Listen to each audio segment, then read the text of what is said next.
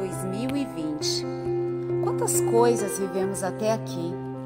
Teve quem pensasse que não chegaríamos e o dia de hoje seria riscado da agenda. A gente não sabia quão profético é o nosso congresso, até que tivemos que dizer a nós mesmas, à nossa casa, aos que amamos, ao mundo. Respira.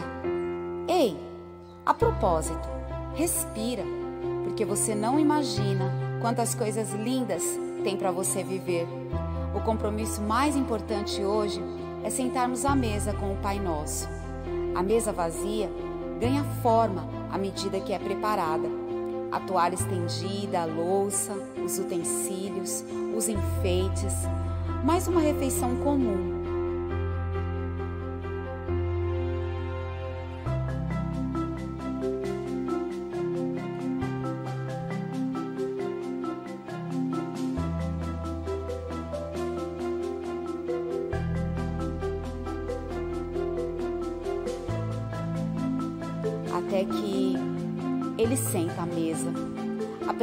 Dele é real e o partir o pão nunca mais é o mesmo. Só o pão vivo é que pode saciar nossa fome. Parece tudo muito bem, você, o papai, mas ele tem mais.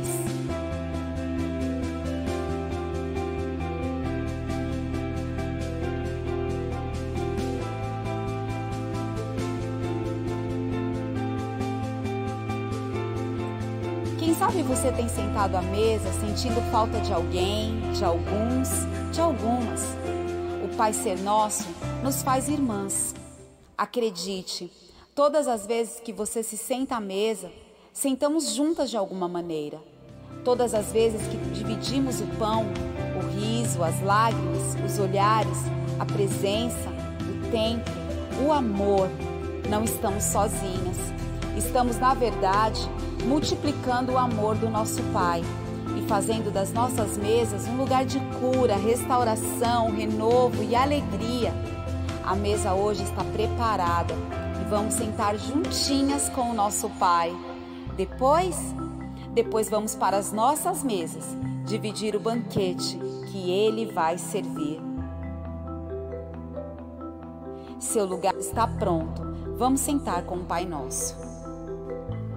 Então, sejam bem-vindas ao Congresso de Mulheres Respira 2020, na mesa com o Pai Nosso.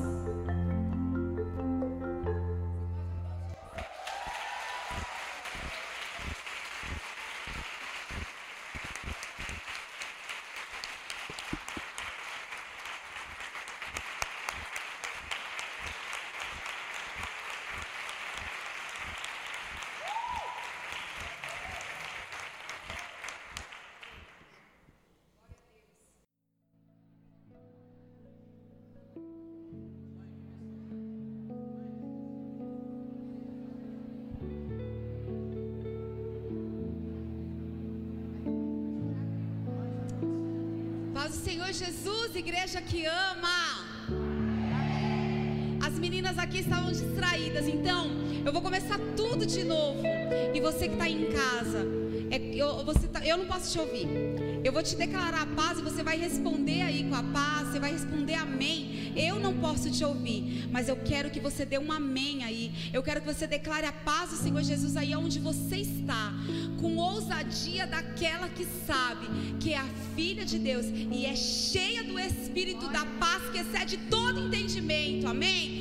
Então nós vamos começar agora, mas nós vamos começar agora para o céu escutar que aqui há filhas reunidas de Deus, mas também para abalar o inferno, dizendo: aqui há o Senhor sendo adorado, a paz do Senhor Jesus, igreja que ama.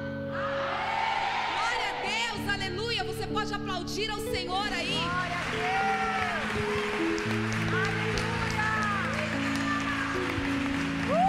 Deus.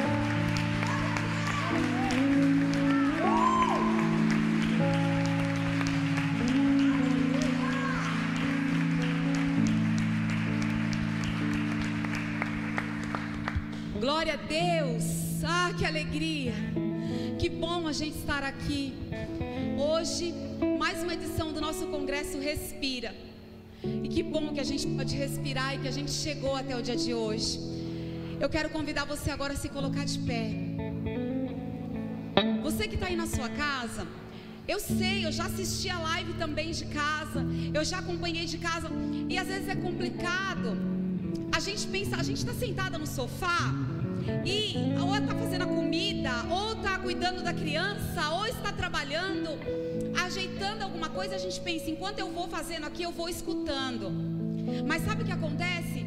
A gente não está apenas escutando, a gente está participando de um momento único. Então a gente não pode ficar compartilhando. É claro, gente, vai ter hora que não tem como, né? Mas Deus nos deu uma graça, Deus nos, Deus nos deu uma habilidade da gente conseguir prestar atenção em mais de uma coisa ao mesmo tempo. Então, às vezes, você está aí, você não pode se desligar completamente. Mas eu quero dizer para você: se liga no trono e deixa como secundário tudo mais que você estiver fazendo. Porque o Senhor hoje vai te abastecer, Ele vai te alimentar, Ele vai te curar, Ele vai te restaurar, Ele vai te renovar, Ele vai resolver situações nessa noite, Ele vai abrir porta nessa noite, vai fechar porta nessa noite, Ele vai ordenar acerca daquilo que tem te angustiado. Em nome de Jesus, eu quero dar boas-vindas para vocês. Eu quero dizer que eu estou muito feliz de viver esse dia. Eu estou muito feliz de viver esse dia. Eu estou muito feliz de viver esse dia.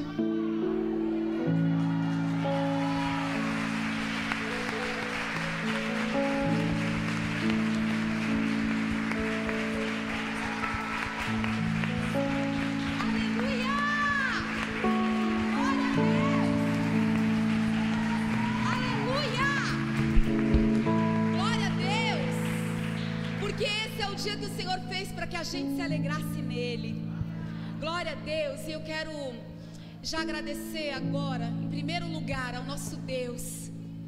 Eu quero agradecer ao Espírito Santo, que é implacável e que opera todas as coisas. Aquele que cuida de tudo, de cada detalhe. Aquele que preparou o dia de hoje. Eu costumo dizer que a pandemia pegou a gente de surpresa. Ninguém estava preparado Ninguém estava pronto para viver o que a gente está vivendo. Mas não foi surpresa para o nosso Pai. Não foi surpresa para o Espírito Santo. O dia de hoje nós não conhecíamos, mas Ele já sabia. Esse lugar aí que você está sentada, Ele já sabia que você ia sentar aí. Você chegou e ficou pensando, tanto lugar para eu sentar, vou sentar em qualquer um. Mas ele disse: Não, filha, você não está escolhendo um lugar aleatório, você está sentando no lugar que eu preparei para você.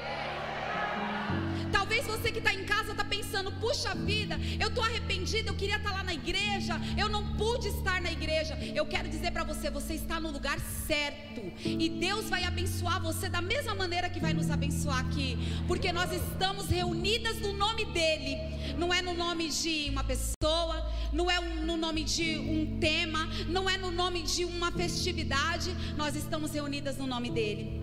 Então toda honra, toda glória, todo louvor e toda adoração a Ele. Então agora, eu quero te convidar a entregar uma oração ao Pai. Eu quero te convidar agora a falar com seu Pai. Eu quero te convidar agora a dizer para Ele que por que, que você está aqui. Talvez você tenha vindo aqui porque você foi até meio forçada. Talvez você está aí acompanhando essa live porque você ficou sem graça de dizer depois: "Ah, eu não entrei, eu não acompanhei". Mas eu quero dizer para você agora, se você abrir o teu coração, se você dizer para o Espírito Santo agora, Espírito Santo, eu estou aqui. Talvez a tua oração não passe dessas palavras agora, mas eu quero desafiar você. Quando terminar esse congresso, você vai ter um cântico nos seus lábios, você vai ter uma oração de agradecimento ao teu Pai. Você vai poder declarar: Eu estou respirando para a glória de Deus. Então, se agora você só puder sussurrar, sussurre. Não tem problema não você vai terminar de uma maneira bem diferente daquela que você começou. Entrega a tua oração ao Pai agora, em nome de Jesus. Pai, queremos te agradecer. Queremos louvar o teu nome nessa noite. Queremos, Senhor Deus, dizer que nós somos filhas honradas. Nós somos filhas, Pai, que te amam, Nós escolhemos hoje, Senhor Deus, largar tudo, Pai. Nós escolhemos, Senhor Deus, a melhor parte, e essa melhor parte não será tirada de nós. Nós escolhemos estar na tua presença. Nós escolhemos nos reunir com as nossas irmãs agora, Pai. Sejam, Senhor Deus, aquelas que estão aqui no templo ou aquelas que estão nas suas casas, Senhor Deus, adorando o Senhor conosco. Aquelas, Senhor Deus, que estão dirigindo, aquelas que estão no trabalho, estão no caminho, Senhor. Ah, meu Deus, pode ser que tenha uma filha tua agora num hospital. Pode ser que tenha uma filha tua agora numa prisão. Pode ser que tenha uma filha tua agora, Pai, em nos lugares, Senhor Deus, onde nós não podemos imaginar. Mas eu quero agora, Espírito Santo, te pedir. Toca na vida dessa minha irmã agora. Toca na vida dessa minha irmã agora, Pai. E no nome de Jesus, quebra Jesus, arranca a tristeza hoje. No nome de Jesus, troca as vestes hoje, Pai. Nós te pedimos, Senhor, mata nossa fome. Nós te pedimos, Senhor, sacia a nossa sede. Nós te pedimos, Senhor, preenche o nosso interior hoje, Pai, de uma maneira que nós sejamos completas na tua presença. Tudo que nós fizermos nesse lugar é para declarar que o Senhor é grande, santo, poderoso, é o único das nossas vidas. Tu és o nosso amado, papai, e nós queremos nessa noite te render adoração. Nós queremos te adorar com louvores, nós queremos te adorar com a nossa oração, nós queremos te adorar com o nosso corpo, nós queremos te adorar com a nossa alma, nós queremos te adorar com o nosso espírito, em espírito e em verdade, Pai. No nome de Jesus, recebe as nossas vidas no teu altar hoje. Esse não é um sacrifício, Senhor Deus, involuntário. Esse não é um sacrifício irracional, mas nós hoje decidimos nos entregar na tua presença, porque ninguém que chega diante do Senhor é despedido de mãos vazias. Então, em nome de Jesus, o Senhor tem liberdade para agir nesse lugar. O Senhor tem liberdade, Espírito Santo, para mover nesse lugar.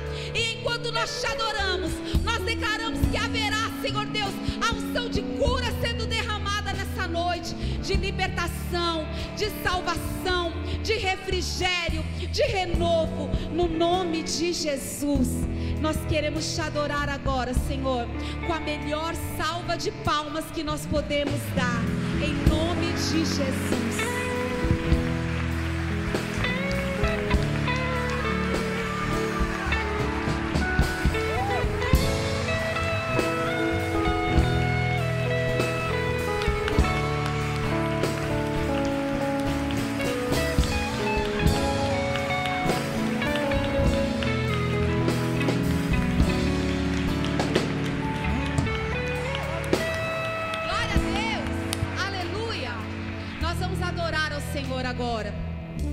Nós vamos agora render graças a Ele. E eu tenho certeza que o Senhor vai se mover no nosso meio. Você, mulher que está aí agora, eu dei uma olhadinha agora e nós temos muitas pessoas acompanhando a gente. É, e em nome de Jesus eu quero declarar que a mesma unção que está nesse lugar, a mesma atmosfera da presença do Espírito, chegue até você agora. Eu quero declarar, Espírito Santo, usa essa rede de transmissão. Usa, Espírito Santo, esse canal de voz e de imagem. Usa, Espírito Santo, as redes sociais agora, no nome de Jesus, e alcança essa minha irmã, para a glória de Deus. Nós vamos declarar que não há outro como nosso Deus. Ele é o Alfa, Ele é o Ômega, Ele é o princípio, Ele é o fim. Ele é completo. Tudo que nós precisamos está nele. E o que nós mais precisamos é a presença dEle na nossa vida, amém? Vamos adorar ao Senhor.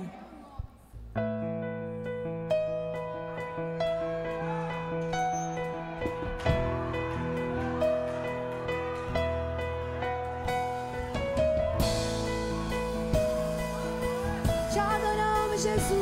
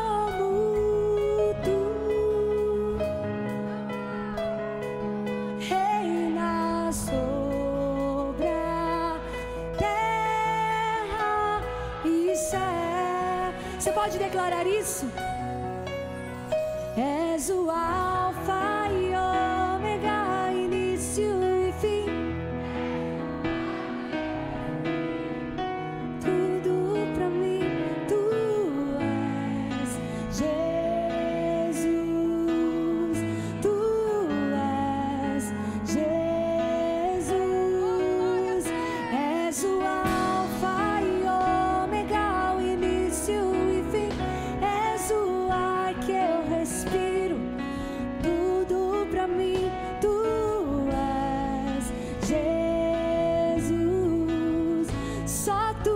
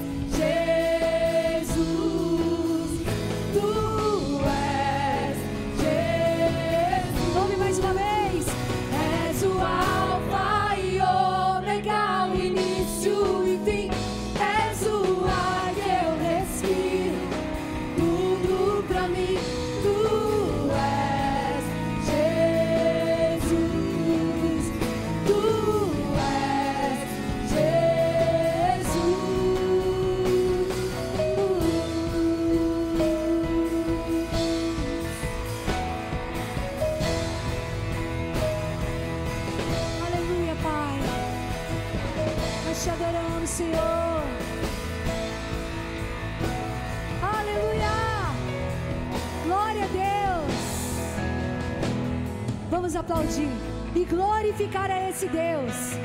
A Ele a honra, a Ele a glória, a Ele o louvor e toda adoração. Glória a Deus. Que Deus abençoe a tua vida. E se prepare, porque agora chegou a parte de nos alimentarmos da comida que vem direto do céu. Amém? Pode se sentar em nome do Senhor Jesus.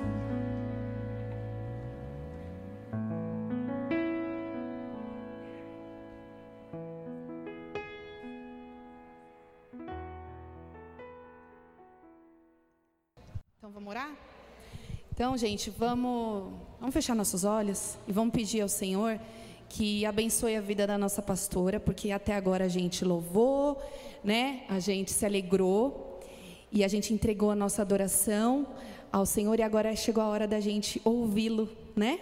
Falar conosco. Senhor, eu quero te pedir nesta noite, meu Deus, que o Senhor venha usar a vida da tua filha, Pai. Que o Senhor venha usar a boca dela, Pai querido, para falar conosco. Que o Senhor use-a, Pai, para falar não aquilo que nós queremos ouvir, mas aquilo que nós precisamos ouvir, meu Deus. Em nome de Jesus, usa ela poderosamente em Suas mãos, meu Pai. É, a, é o meu pedido nesta noite, Senhor Jesus. E eu quero te pedir também, Pai, que o Senhor destape os ouvidos de todas essas minhas irmãs. Deus, que elas venham prestar atenção, conseguir entender aquilo que a tua voz vai falar conosco, meu Deus. Senhor, dá ordem aos teus anjos para guerrear, Senhor, em nosso favor, para que nenhum mal, nenhuma armadilha, artimanha de Satanás venha nos tirar da tua presença e fazer com que nós venhamos nos distrair. Em nome de Jesus eu já te agradeço, meu Pai. Amém.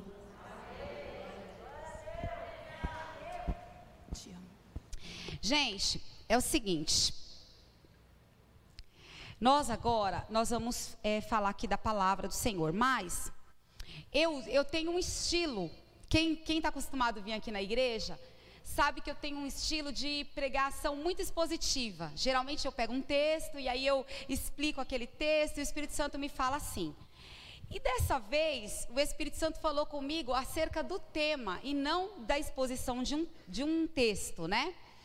Então, nós vamos falar a respeito de algumas alguns pedacinhos, mas que eles estão ligados e a gente vai conseguir entender o que o Espírito Santo quer falar.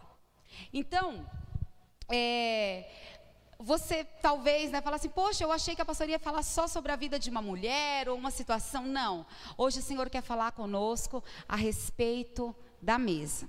E aí nós vamos abrindo os textos é, curtos, conforme a gente for aqui, o Espírito Santo for falando conosco, tá bom? É, uma outra coisa que eu queria já aproveitar para dizer para você aqui. Nós vamos terminar o culto no horário, você não precisa ficar preocupada. Se você está aqui na igreja, você tem dificuldade para ir embora, você vai dizer assim, pastor, eu estou preocupada porque eu tenho kit de condução. Eu não quero que você fique com essa preocupação no seu coração agora. Agora eu quero que você se desligue disso e você ouça o que o Pai quer, vai falar para você e você se sirva no banquete. A Kelly falou uma coisa muito interessante que o Espírito Santo já havia falado no meu coração e eu até anotei para não esquecer. Que é, a gente só pode sair saciado se a gente comer.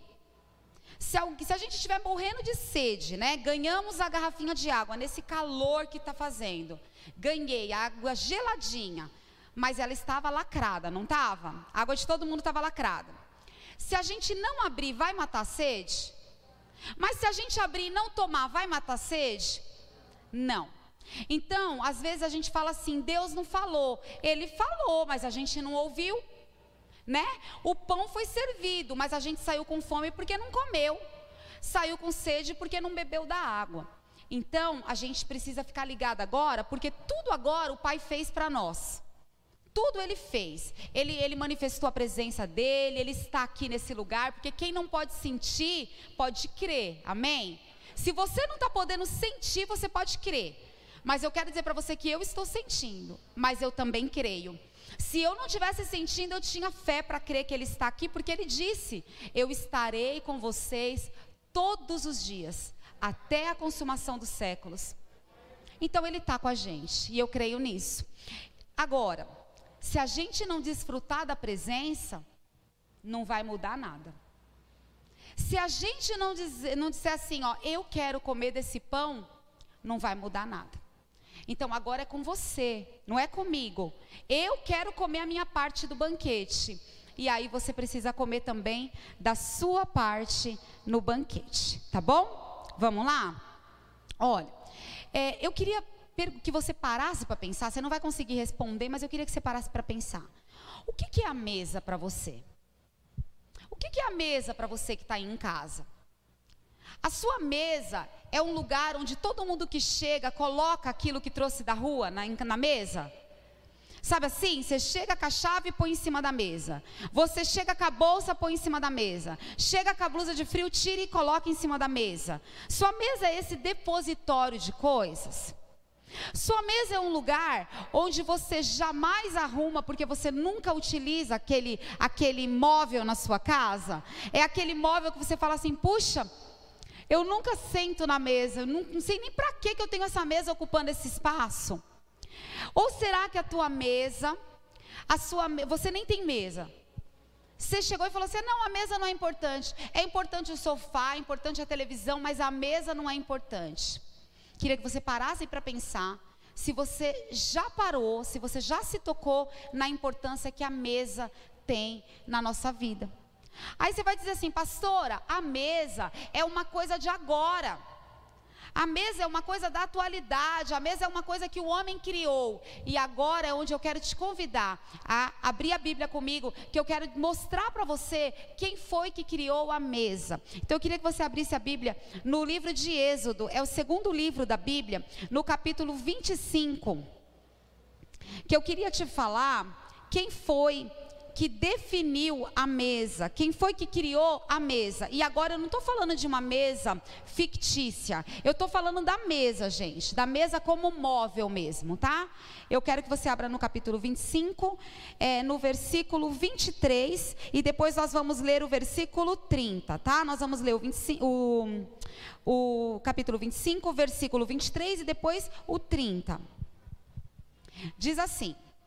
Se você não trouxe a Bíblia, não se preocupa. Nós vamos falando devagar e também é colocado aqui no telão para você poder acompanhar, tá bom? Mas diz assim, ó: Também farás uma mesa, eu vou ler aqui, tá? De acácia. Terá o comprimento de dois côvados, a largura de um côvado e a altura de um côvado e meio. Então, aqui só para a gente entender. O que, que o Senhor está fazendo aqui? O Senhor está dando um, um, vários é, desenhos, o Senhor está contando e dizendo como que deve ser cada coisa, onde? No tabernáculo, na casa de Deus. E ele está falando isso para quem? Para Moisés. Ele está dizendo, Moisés, entre tudo que vai ter dentro da minha casa, entre tudo que vai ter dentro do tabernáculo, você vai colocar também uma mesa. Então, quem projetou a mesa, quem disse que a mesa, e aí essa, essa medição aqui, mais ou menos, gente, se aproxima das mesas padrão que a gente compra hoje na loja. Então, às vezes você pode pensar, foi alguém que arquitetou o móvel. Eu quero dizer para você, não. Foi Deus que escreveu na Bíblia como que a mesa tinha que ser e como que ela ia funcionar bem. Então, ele deu a altura, ele deu qual que seria a medida dela. Ele que foi que o projetista desse móvel. E ele disse: dentro do meu templo tem que ter uma mesa. Agora vamos ler o versículo 30. Olha o que, que ele fala a respeito da função da mesa. Ele vai dizer: Porás sobre a mesa os pães da proposição diante de mim perpetuamente. Amém? O que, que o Senhor está dizendo aqui para Moisés? Ele está dizendo assim: Moisés, nós vamos construir o tabernáculo. Dentro desse tabernáculo, nós vamos colocar alguns utensílios, mas no santo lugar que vai ficar de frente para o santíssimo lugar, você vai colocar uma mesa e em cima dessa mesa, além das medidas, o Senhor também disse como ela deveria ser formada. Ela deveria ser revestida de ouro, ela deveria ter detalhes. Ele dá detalhes é sobre o acabamento da mesa. Aí ele vai dizer: sobre essa mesa, você vai colocar os pães da proposição. E agora, para nossa introdução, para você entender a importância da mesa, é sobre isso que o Espírito Santo quer falar conosco nessa primeira parte introdutória. A mesa, gente, que era colocada lá dentro do tabernáculo, ela, em cima dela, era colocado um 12 pães. Esses 12 pães que eram colocados lá, eles eram chamados de pães da proposição, por quê? Porque significava o pão da presença. A presença de quem? A presença de Deus. Então, esses pães eram colocados de frente para o Santíssimo Lugar, em cima da mesa, representando o quê? Por que, que eram doze? Porque cada pão representava uma tribo de Israel. Então, o Senhor estava dizendo ali: é Deus habitando no meio do seu povo, e é o povo de Deus na presença dele. É isso que Deus estava falando. Só que esses pães que eram colocados na mesa da proposição, uma vez por semana eles eram trocados. Era retirado no sábado esses doze pães e colocado pães novos. Aí você vai dizer assim: ai, pastor, entendi. Então esses pães que passavam lá sete dias eram jogados no lixo. Não. Esses pães, eles eram consumidos pelos sacerdotes. Você vai se recordar, e se você não sabe, é bom você gravar essa parte. Nessa época que o Senhor estava falando a Moisés, Jesus Cristo ainda não, vi, não havia vindo ao mundo. Ainda não havia, nós ainda não conhecíamos Jesus. Era Deus falando ao seu povo através dos seus profetas, através dos sacerdotes. Então, quando a gente fala do pão da proposição e que os sacerdotes comiam, é Deus dizendo assim: Eu sou o pão que alimenta o espírito, mas eu sou o pão que sacia também o faminto. É Deus cuidando da gente em corpo, alma e espírito. Você vai dizer assim para mim, pastora, mas o que, que isso tem a ver? Porque isso é lá no Velho Testamento. Já que a gente tem Jesus, está tudo resolvido. Aí eu quero dizer para você algo muito importante. A Bíblia não é uma colcha de retalhos.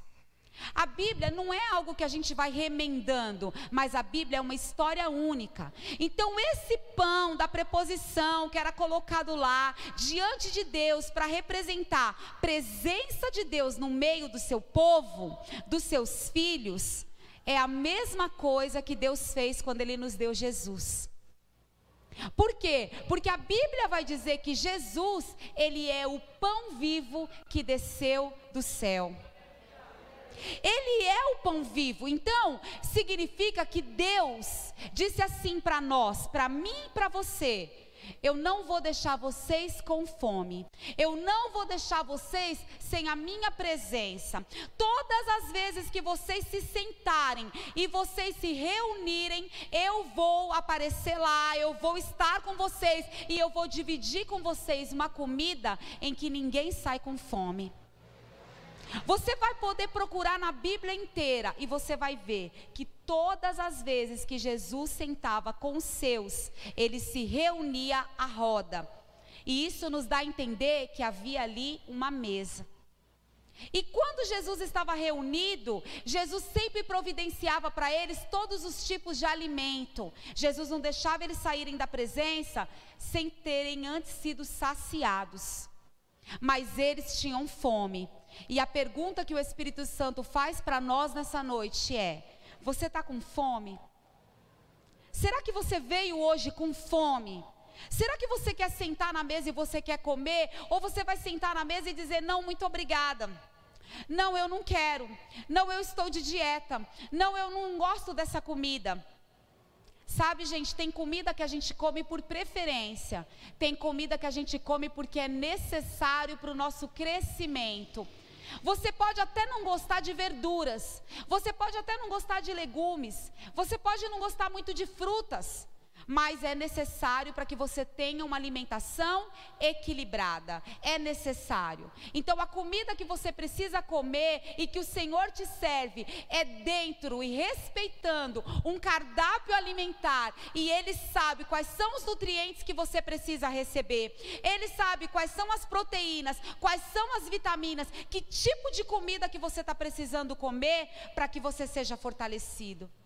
Às vezes, a gente quer organizar o cardápio de Deus. E a gente fala assim, pai, o Senhor está servindo essa comida, mas não era bem isso que eu precisava ouvir. Num congresso de mulheres, ah, essa não tem que ser a palavra.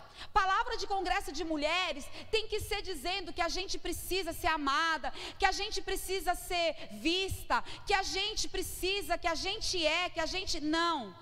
O Senhor é o dono do banquete, Ele é o dono da mesa e é Ele que está partindo o pão. Então Ele sabe que tipo de comida que eu e que tipo de comida você precisa comer. O nosso trabalho hoje não é julgar se a comida é boa, o nosso trabalho hoje é se alimentar. É isso que a gente precisa. E aí, gente, o que, que, o que, que acontece com a gente no nosso dia a dia? Você já percebeu? Não sei se você já passou por isso, eu já. Que às vezes a gente é convidada para ir numa festa, e é nessa, você chega lá na festa, a festa tem mesa, né?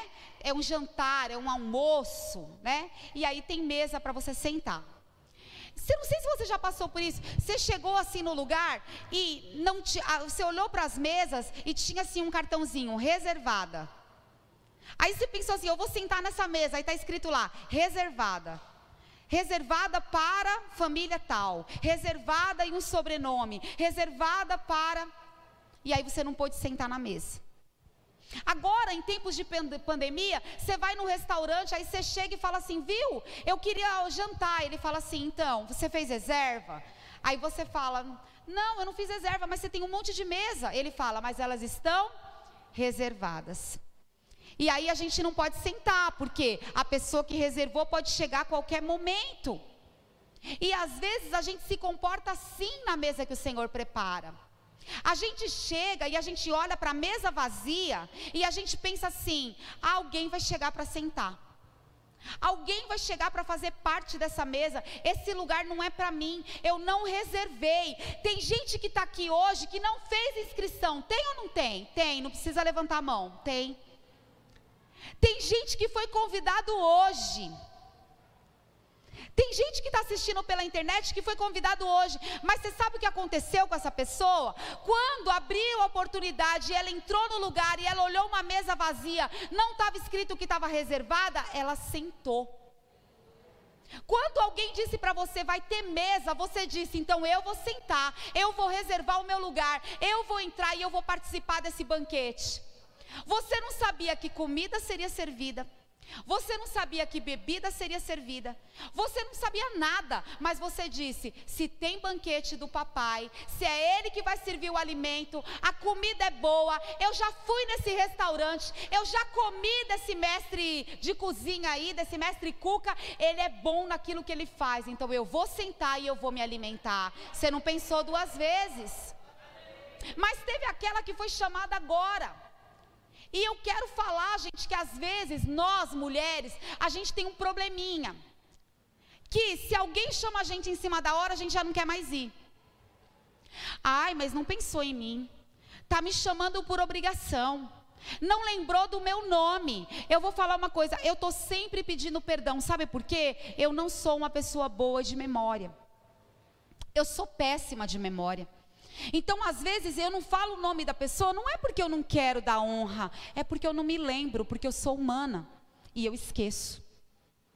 Então, às vezes a gente pensa assim, ó, eu tô chateada com a pessoa porque ela nem se importou comigo. Às vezes ela se importou. Ela só não lembra o teu nome porque ela é esquecida igual eu. Não é porque ela não gosta de você e ela não cuida de você. Teve gente que deixou de vir porque ficou pensando com que roupa eu vou, mas é longe. Mas eu vou estar tá cansada, mas eu vou chegar atrasada, mas eu já vou no culto domingo. Arrumou uma desculpa para não sentar na mesa. Mas eu quero dizer para você que sentou na mesa, eu quero dizer para você que ainda vai sentar na mesa, porque uma coisa eu sei: o pai tem comida para servir hoje, mas ele tem comida também para servir para aquelas que vão chegar depois, porque ninguém que chega na presença dele sai com fome, então nós seremos alimentadas, e aquelas que ouvirem depois também serão alimentadas no nome de Jesus, amém? Mas, olha só, gente, o que que o que que o Senhor quer tratar conosco hoje. Falando ainda um pouquinho para a gente entender a importância da mesa. Eu falei agora de uma mesa de honra, de uma mesa de presença do Senhor, para poder ilustrar para vocês que Deus se incomoda sim com coisas cotidianas. Deus presta atenção sim na sua rotina e no seu dia a dia, sabia? Nós colocamos no vídeo assim, a gente tomando um café com Deus. Quem aí percebeu? a gente tomando um café com o pai, mas dizendo: quando você senta na tua casa e eu sento na minha, nós estamos sentadas juntas. Sabe por quê? Nós somos membros do mesmo corpo. Nós não somos membros de corpos diferentes. Não, nós temos o mesmo cabeça. Portanto, o cabeça não tem vários corpos, gente. E o corpo não tem várias cabeças, senão não é um corpo, é um monstro. Então nós estamos ligadas, ainda que a gente não se veja, não se toque, não esteja grudada, a gente está ligada. Então a gente tem que entender isso. Cada uma na sua casa está ligada à outra, cada um no seu dia a dia, na sua realidade. Mas aí, o Senhor Jesus vai nos contar sobre um outro episódio que aconteceu com mesa. Lá no, em Mateus, no capítulo 21, você não precisa abrir, eu vou te contar rapidinho essa história. Jesus chega um dia no templo e eles estão comercializando lá na frente as ofertas do templo. E aí Jesus chega, e aí a gente sempre escuta essa parte falando assim: Jesus pegou e se revoltou e ele começou a chicotear e virou a mesa dos cambistas. E a gente pensa assim, ó, nossa, Jesus ficou revoltado porque eles estavam ali né, é, desvalorizando a palavra do Senhor, a casa, desrespeitando a casa de Deus. Mas eu quero dizer para você: ali Jesus virou uma mesa. E eu quero dizer mais: o Senhor Jesus quer virar nossas mesas, sabia? Porque às vezes a nossa mesa é como a mesa dos cambistas. A gente está entregando para o Senhor uma adoração sem nenhum valor. A gente está entregando para o Senhor uma adoração sem nenhum compromisso. E é isso que os cambistas estavam oferecendo para aquele povo: facilidade. O que, que eles faziam trocando em miúdos? Alguém chegava com a oferta, entregava a oferta para eles, eles pegavam a oferta e eles faziam o que com aquela oferta? Eles revendiam a oferta para aquele que subiu sem ter nada para entregar. Só que sabe o que a palavra fala? Que o Senhor não despede ninguém de mãos vazias. Ou seja, se eu chegar na presença dEle de mãos vazias, mas de coração quebrantado, Ele vai colocar na minha mão aquilo que eu vou poder ofertar para Ele. Ele não me despede de mãos vazias, mas um coração soberbo, um coração que não adora ao Pai em espírito e verdade, Ele despreza. Então eles não haviam entendido isso. Eles achavam que o que o Senhor estava em busca era de um ritual. Eu posso pegar lá a oferta e entregar de qualquer maneira. Eu posso ir lá no culto de qualquer jeito. Eu posso fazer minha oferta de qualquer maneira. Não, o Senhor não está atrás daquilo que a gente pode fazer. O Senhor está olhando para dentro de nós e procurando um coração sincero. E a gente tem dificuldade com a sinceridade do nosso coração. Porque eu não sei você, mas às vezes eu olho para o meu coração e eu vejo coisas que eu não gostaria de ver lá. Eu olho para o meu coração e eu penso, Jesus, o Senhor já fez tanto, mas tem tanto ainda para fazer. E sabe o que, que às vezes acontece com a gente? A gente pensa assim: eu não sou digna de sentar na mesa. Com esse coração, é melhor eu nem ir. Ah, enquanto eu não for transformada, é melhor eu nem ir. Ah, enquanto eu não for liberta, é melhor eu nem servir Jesus. Ah, eu não posso fazer nada enquanto eu não for completamente. Gente, em nome de Jesus, você vai fazendo, você vai agindo, você vai indo para a presença e Ele vai transformando você. Se você chegar de mão vazia, você não vai ser despedida da mesma maneira. Você só precisa chegar. Mas eu quero falar com vocês hoje sobre quatro pontos do porquê nós não nos sentamos à mesa. E agora sim, se você trouxe a sua Bíblia, eu queria que você abrisse a Bíblia comigo, porque a gente não vai se demorar, mas é importante você entender. O primeiro texto que eu quero ler com vocês está escrito em Lucas, no capítulo 10, no versículo 38. É um texto muito conhecido. Eu vou ler o versículo 38 aqui no telão e você já vai se recordar, eu tenho certeza. Diz assim: eu vou lendo aqui, tá, gente, para a gente ganhar tempo. Indo eles de caminho, entrou Jesus num povoado e certa mulher chamada Marta hospedou na sua casa.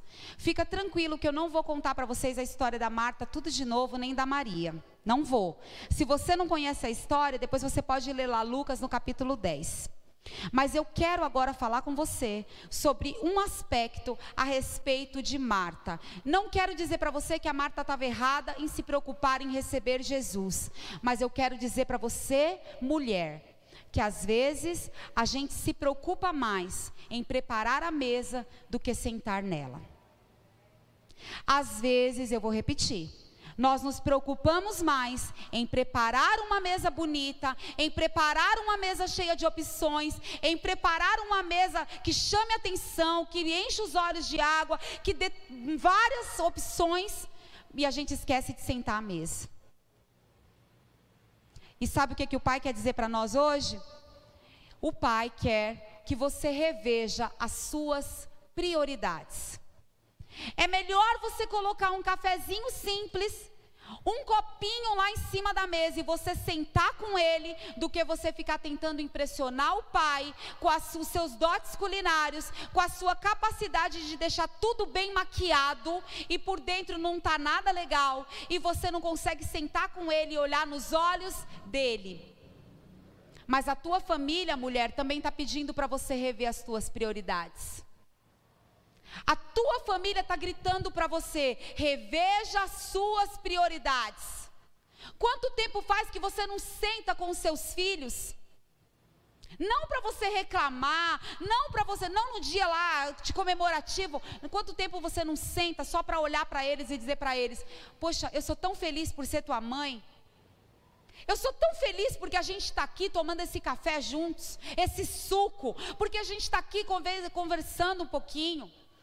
Quanto tempo faz que você não diz para essa pessoa, eu amo você? Sabe por quê? A gente quer vir na igreja e a gente quer que as pessoas digam para nós, a gente quer que a pregadora diga para nós: olha, você é amada, ninguém te valoriza, ninguém isso, ninguém aquilo com você. Mas sabe o que, que o Espírito Santo está dizendo? Eu te amo, eu te escolhi, eu te chamei, eu habito em você, eu te dei mesa para você cuidar, eu confio em você. Então, seja para os outros aquilo que você quer que sejam para você. Você sabe o que, que antigamente acontecia quando um filho machucava? A mãe falava assim: Filho, não foi nada. Só que ela não falava só não foi nada. Ela baixava no joelho machucado e ela dava um beijo. E você sabe o que, que eu descobri depois de grande? Beijo no machucado, Sara. Sabe por que, que beijo no machucado, Sara? Porque o amor continua curando. Porque quando a gente está destruída, a gente chega perto do papai e fala: Olha aqui, pai. Olha eu aqui quebrada. E ele vai lá e ele passa, sabe o que? Amor na gente. O pai não chega e fala: Levanta, menina. Levanta. O que, que é que você está aí choramingando? Isso é só um ralado? Não. O pai para e ele ata as feridas, e ele derrama azeite, e ele coloca vinho, e ele disse: Filhinha, você não está conseguindo andar, não? Vem cá que eu seguro você. Mas a gente ficou dura demais. Ninguém pode errar mais com a gente. Ninguém mais pode falhar, tudo a gente tem que receber. O Pai está dizendo: reveja as suas prioridades e livre-se dos acúmulos. Você está carregando aí um monte de peso, e aí na hora que você vai chegar diante das pessoas que você deveria estar tá livre, você está pesada. E aí o que, que você faz? Você pega aquele tanto de peso e fala para a pessoa que não tem nada a ver: ah, você tem que me ajudar a carregar. O Senhor está dizendo: livre-se dos excessos de peso. Passa um filtro na tua vida hoje. Passa agora um raio-x na tua vida e reveja tuas prioridades. Eu não dei pessoas para ser tristeza para você. Eu dei pessoas para você amar. É isso que Ele está dizendo. Mas o pai também vai dizer para nós que às vezes a gente não se senta à mesa, sabe por quê? Porque a gente está focada no que não tem a gente perde o prazer das coisas que a gente tem. Porque a gente está focada no que não tem, a gente perde o prazer daquilo que tem. Você quer um exemplo? Vou te dar.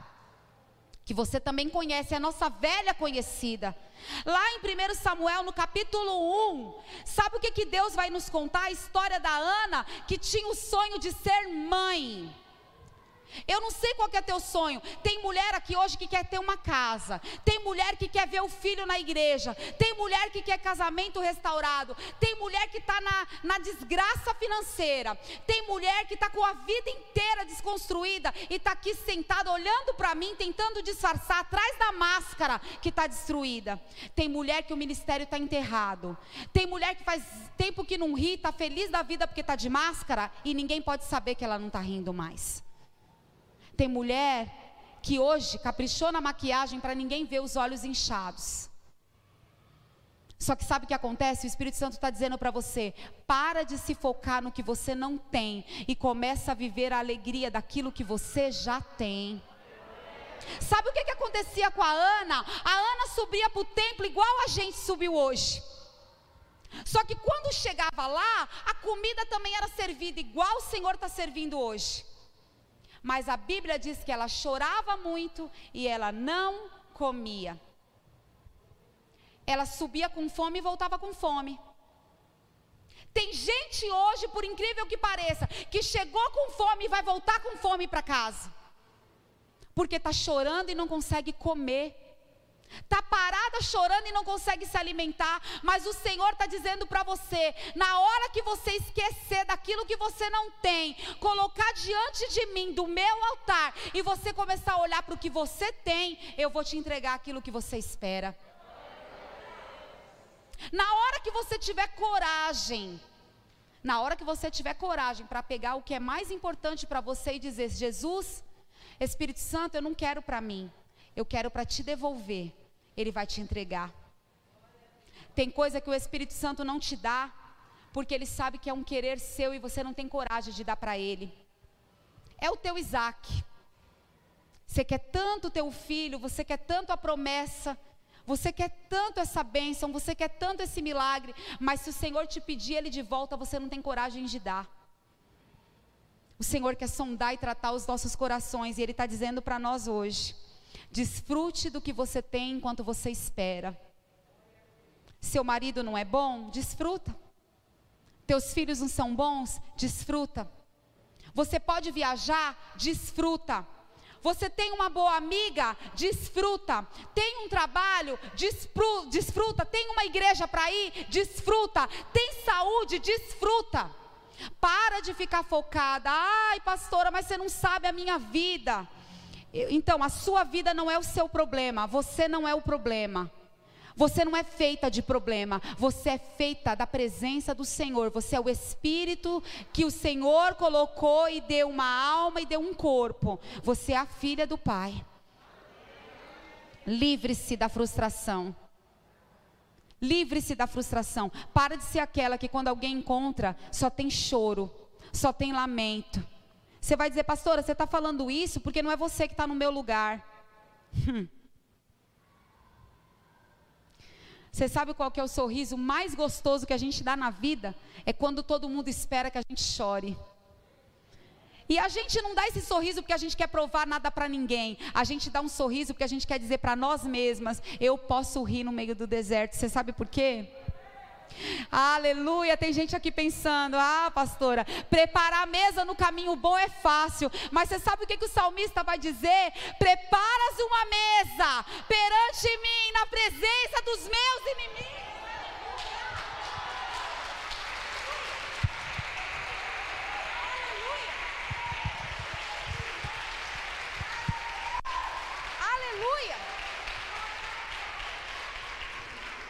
está aí falando, enquanto eu estou falando, gente, o Espírito Santo está aqui, ó. Enquanto você está falando, ela está pensando assim: ah, claro, para você é fácil, você está aí em cima, olha que maravilha a sua vida. Eu quero dizer uma coisa para você, gente. Isso aqui, ó, isso aqui, ó, é aparência. Às vezes a gente deseja a aparência do outro sem saber pelo que o outro passa. Às vezes a gente deseja ter a aparência do outro sem saber o pão que o outro come. Tem gente comendo pão de dores, mas diz assim para Satanás: Eu posso até comer pão de dores, mas você não vai ver a minha cara de dores. Eu não tenho nada com você, diabo. Eu não tenho nada com você. Sabe por quê, gente? Lugar que a gente senta e chora é no secreto. Mas quando a gente senta na mesa, a gente diz: agora é a hora da partilha.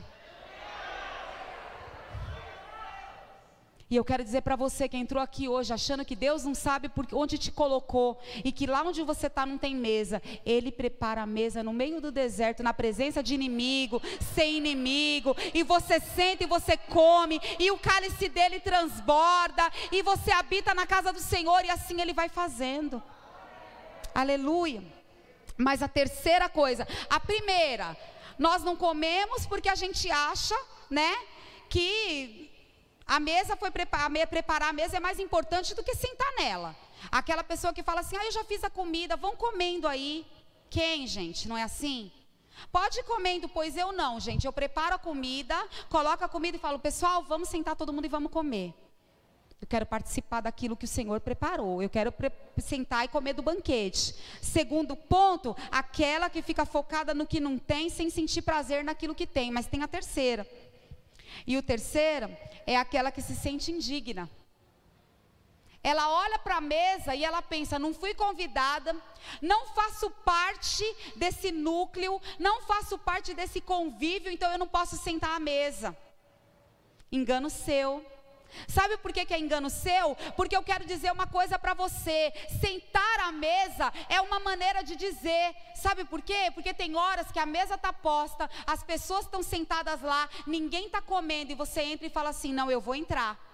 Pode não ter lugar para eu sentar, mas sempre vai ter um lugar nos pés de Jesus para eu me debruçar lá e eu derramar minhas lágrimas e o meu óleo sobre ele. O que importa não é se você está no lugar de honra sentado. O que importa não é se a cadeira está reservada para você, se é na frente, no meio ou atrás. O que importa é você entrar no lugar onde Ele está. E sabe o que a Bíblia vai dizer para nós? Lá em Lucas, no capítulo 7, no versículo 36, uma das mulheres preferidas da minha vida. A Bíblia vai dizer que Jesus foi convidado para comer na casa de um homem importante, de um fariseu de um doutor da lei, de alguém que conhecia as escrituras, convidou Jesus para comer. E Jesus estava lá sentado comendo com ele. Mas de repente entrou uma mulher na cena, entrou uma mulher no ambiente, entrou uma mulher, na onde a mesa estava posta, preparada, mas ela não tinha sido convidada. E ela entrou lá e ela disse: Eu não vim comer da mesa, eu vim derramar óleo na tua presença. E a Bíblia diz que ela chega, ela se debruça, ela se ajoelha aos pés de Jesus, por trás dele, e ela começa a derramar sobre ele um óleo caríssimo. E aquele homem diz assim: se esse daí, ele diz não, ele pensa. Se esse daí soubesse quem é ela, eu fico pensando, gente, quantas pessoas que olham para nós e pensam assim, mas se soubessem quem é ela, mas se eu abrisse a minha boca para dizer quem é ela, mas se vissem quem ela é aqui em casa, eu quero dizer para você: eles estão querendo que alguém te veja, mas aquele que está aqui hoje, que você está derramando óleo na presença dele, ele está dizendo: Eu sei exatamente quem você é. Eu sei. Sei exatamente quem você é. Não quero que você continue da mesma maneira, não. Porque quando alguém tem um encontro comigo, não sai da mesma maneira mas eu te recebo do jeito que você chegou. E aí Jesus vai olhar para ele e vai dizer assim: Simão, um credor tinha dois devedores. Um devia um monte de dinheiro, muito mesmo, e o outro devia menos. Mas o credor perdoou os dois. Quem que ele vai amar mais, Simão? E Simão vai dizer: Ué, aquele que mais devia. E ele vai dizer: Você respondeu muito bem. Essa mulher que você está vendo, essa mulher que você está vendo, ela tinha muitos pecados, mas ela foi muito perdoada. E aquele que é muito perdoado, muito ama. Talvez você fique contabilizando a sua quantidade de pecados. Ah, gente, já sofri desse mal. E você fica pensando, mas eu sou tão pecadora, pastora. Se você soubesse meu passado, se você soubesse minha história, se você soubesse o que eu já fiz, o que eu já passei, o que eu já pensei, se você soubesse quem eu sou de verdade, essa palavra não seria para mim. Eu quero dizer para você, eu não tenho a menor ideia de quem você é de verdade. Mas Jesus está dizendo para você hoje, filha, a quem é muito perdoado, quem é muito perdoado é muito amada. Você é a muito amada do Senhor. Você é a muito amada do Senhor. Não fica olhando para a lista de pecados que o inimigo te apresenta todos os dias. E ele te lembra, e você está caindo nessa cilada. Você está acreditando nas mentiras dele. E quando você acredita nas mentiras dele, elas se tornam verdade para você. O Pai está te fazendo um convite hoje. Não dá lugar ao diabo. Não dá lugar às mentiras dele. Rasga as mentiras dele hoje, cancela, anula e fique com a verdade que o teu pai declara a teu respeito. E ele vai dizer para você: livre-se do pecado, porque o pai quer que você se encontre nele. Se livra do pecado. Pecou até hoje? Gente, vamos chegar na presença, vamos pedir perdão e vamos começar um novo modo de viver. Tem gente querendo pagar uma dívida que não pode. Você não pode anular o teu passado. Ponto. Ponto, mas não é o final. É ponto. Parágrafo, letra maiúscula, começamos uma nova história. E o, tem gente parando aqui no ponto, como se fosse o ponto final. Não é o teu ponto final, é ponto. Acabou essa frase, acabou esse enredo. Vamos começar agora uma nova história. O Senhor quer começar uma nova história com você. Ele quer começar uma nova história da sua vida. Sabe por que, que o Senhor tem interesse de começar uma nova história na sua vida? Porque quanto antes você sentar à mesa e você entender que você é participante, você vai levantar daqui, você vai voltar para tua casa e lá você não vai ser aquela que espera para sentar, você vai ser aquela que prepara a mesa para alguém sentar e vai dividir o banquete que o Pai serviu para você. Aí sabe o que, que vai acontecer? Vai entrar salvação na tua casa, vai entrar vida na tua casa, vai entrar paz na tua casa, vai ser aberta a porta na tua casa, a cura vai chegar lá, o comando da casa vai mudar. Tudo vai acontecer a partir do momento que você se posicionar. Não é que agora você vai passar a ser a mais santa de todas, não mas agora você vai entender quem você é nele e você vai dizer: Pai, eu abro mão do pecado. E a quarta coisa para a gente encerrar: sabe por que, que a gente não senta à mesa? E essa eu acho a mais grave de todas. Porque nós nos esquecemos que nós somos as princesas começaram a contar para a gente um mundo mágico em que as princesas são aquelas maravilhosas que vivem nos castelos ou aquelas que foram abandonadas pelos seus pais e um dia o príncipe encantado chegou e teve um encontro com essa moça e a vida dela foi mudada. Sabe o que, que nos faz princesas? Ter um pai que é rei. É isso que faz a gente princesa.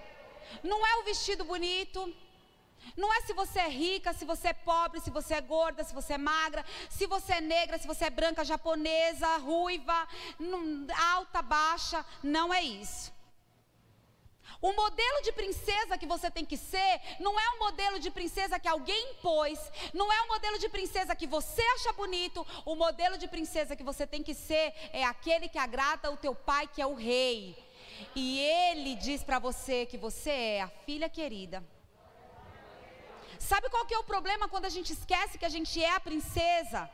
A gente abandona o palácio, a gente abandona os lugares altos, a gente abandona o nosso lugar de filha. E foi isso que aconteceu. Eu falei de três mulheres, agora eu quero falar de um homem.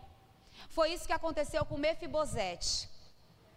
A Bíblia vai dizer lá em 2 Samuel, no capítulo 9, no a partir do versículo 7, que a vida desse príncipe um dia foi mudada pelas circunstâncias.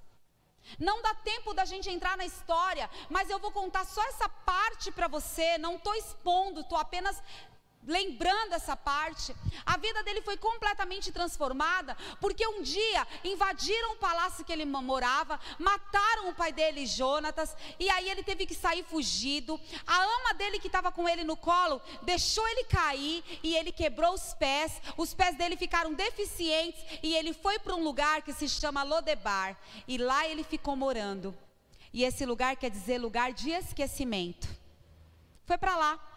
Quem ia para esse lugar? Ia para esse lugar os pobres, os mendigos, os paralíticos, aqueles que estavam à margem da cidade ia para Lodebar.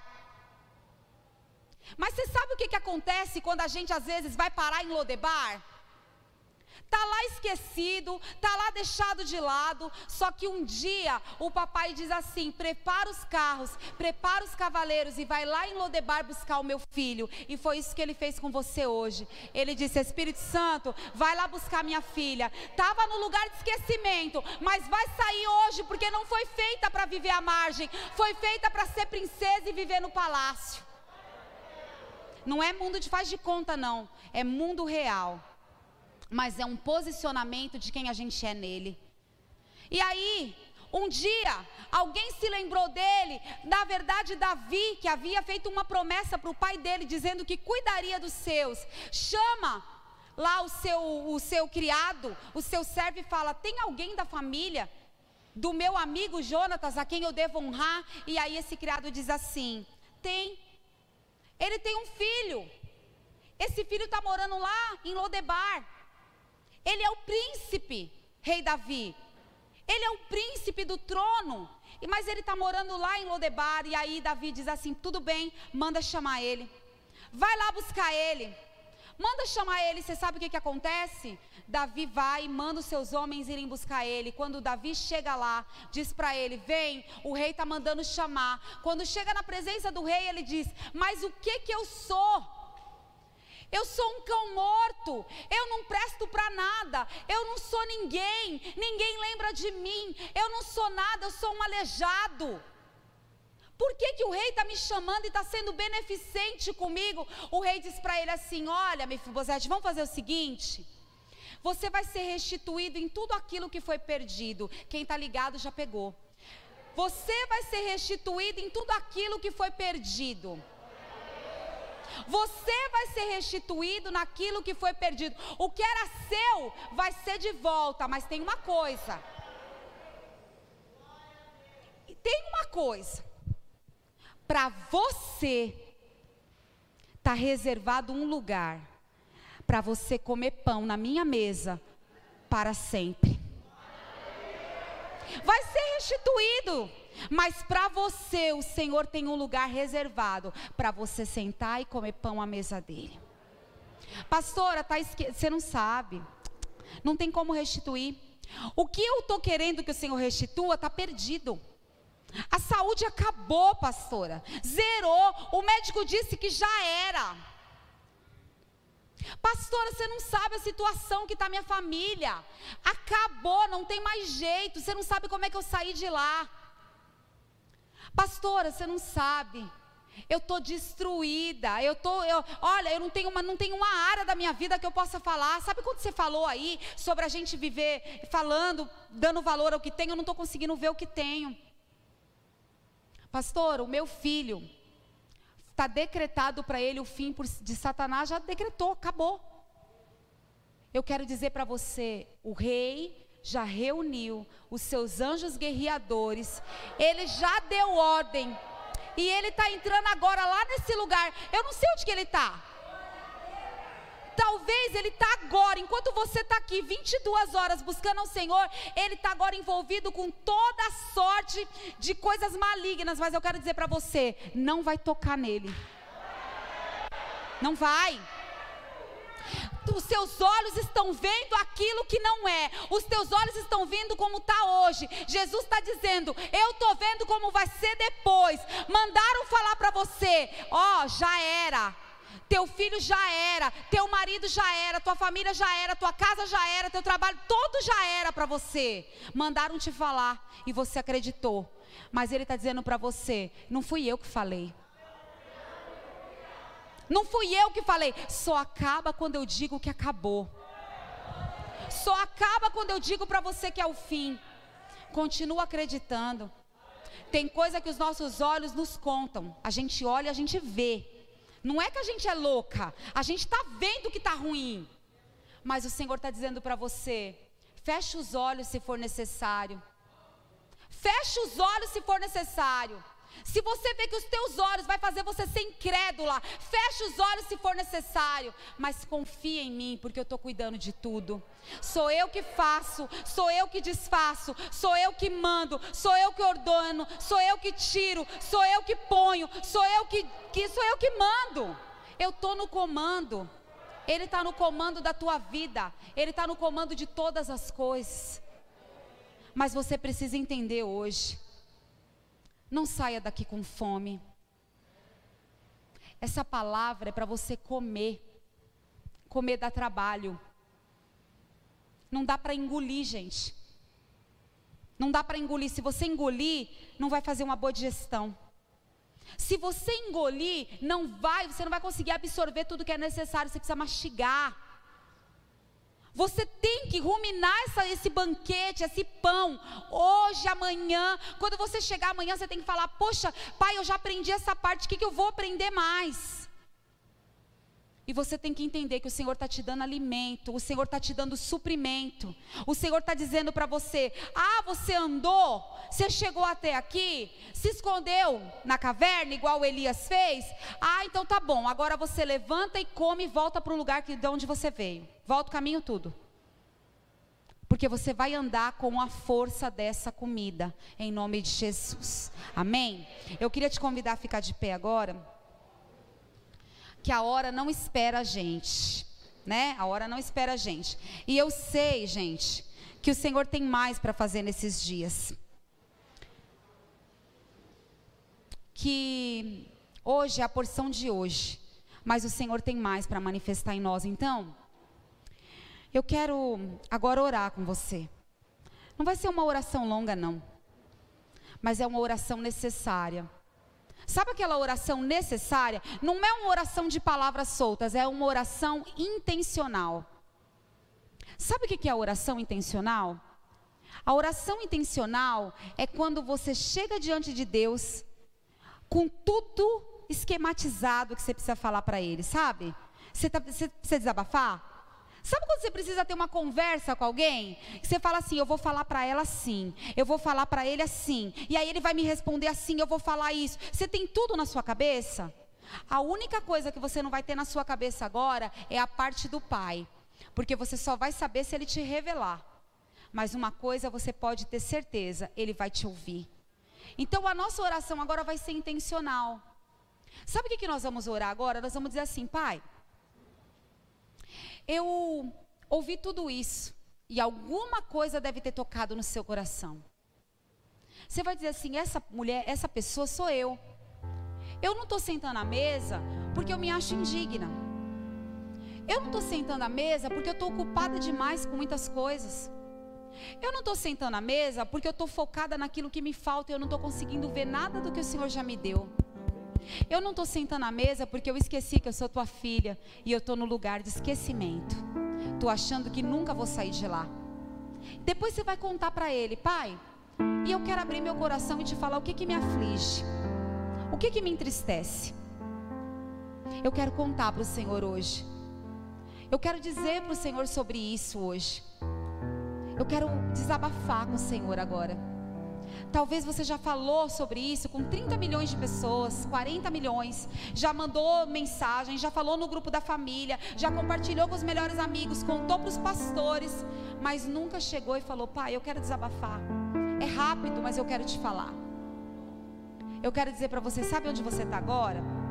No lugar mais seguro que você pode estar na presença, nos braços onde as suas forças são renovadas, onde você é curada, onde você é renovada. Jane, você está nos braços do Pai. Ele não esqueceu de você, ele não te deixou, não. E eu tenho fé para dizer para você o seguinte: marca bem o ano que vem. Porque o ano que vem vai ser você dizendo: Eu quero a oportunidade para contar o que Deus fez.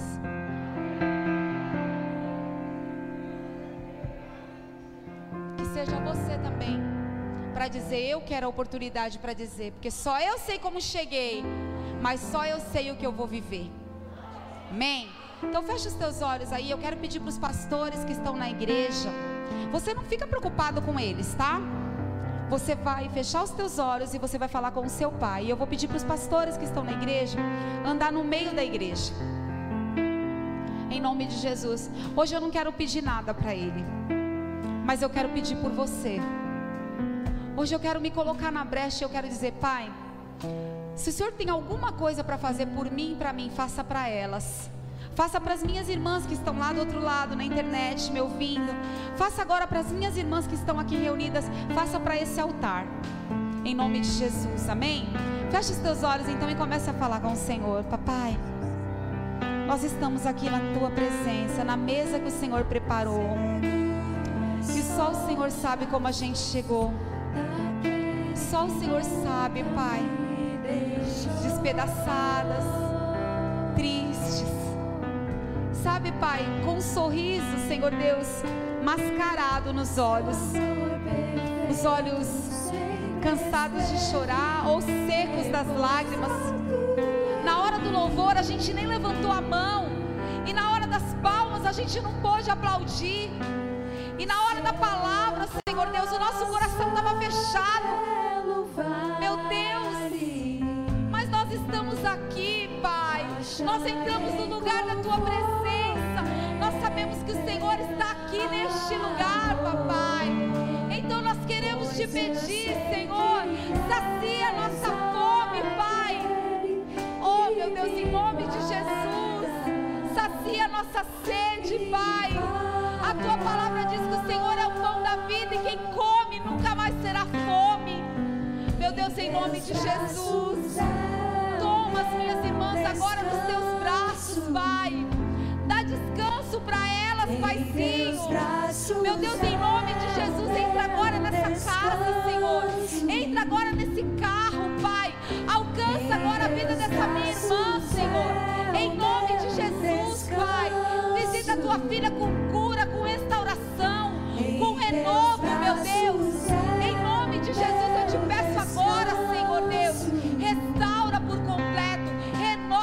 completo, Pai. Derrama o óleo de alegria sobre elas.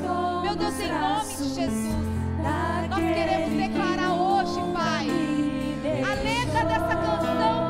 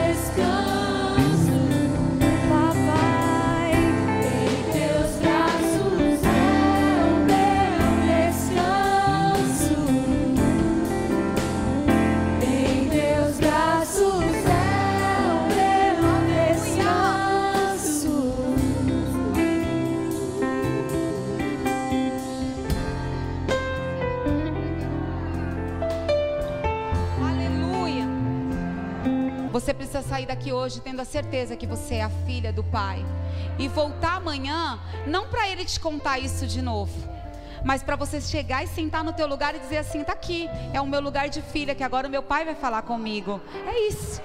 Muda, sabe? Quando a gente sabe quem é, muda. É como se você entrasse amanhã e você falasse: esse lugar tá reservado, é o meu. Esse lugar aqui tá preparado, é o meu. Eu fiz a reserva. Eu fui ontem eu fiz a reserva do meu lugar. Agora eu vou chegar e eu vou sentar. Em nome de Jesus, amém? Quero te convidar a ficar de pé então para a gente ir para as nossas casas. Você foi abençoada? Então eu quero te pedir agora, sabe no começo que a gente deu uma salva de palma para o Senhor? Foi linda. Eu quero que agora você dê uma salva de palma para o Senhor, para sim dizer para Ele, através das suas palmas e misturada com o seu glória. Quem tem aleluia, dá aleluia. Quem você vai fazer aí do seu jeito, mas para você dizer assim, Pai, é assim que eu quero te dizer que eu estou. É assim que eu quero declarar que foi para mim esse tempo na tua presença. Então nós vamos fazer isso com o termômetro das nossas palmas, tá bom? Você que está em casa está convidada para participar com a gente. Então vamos lá. Um, dois, três, já!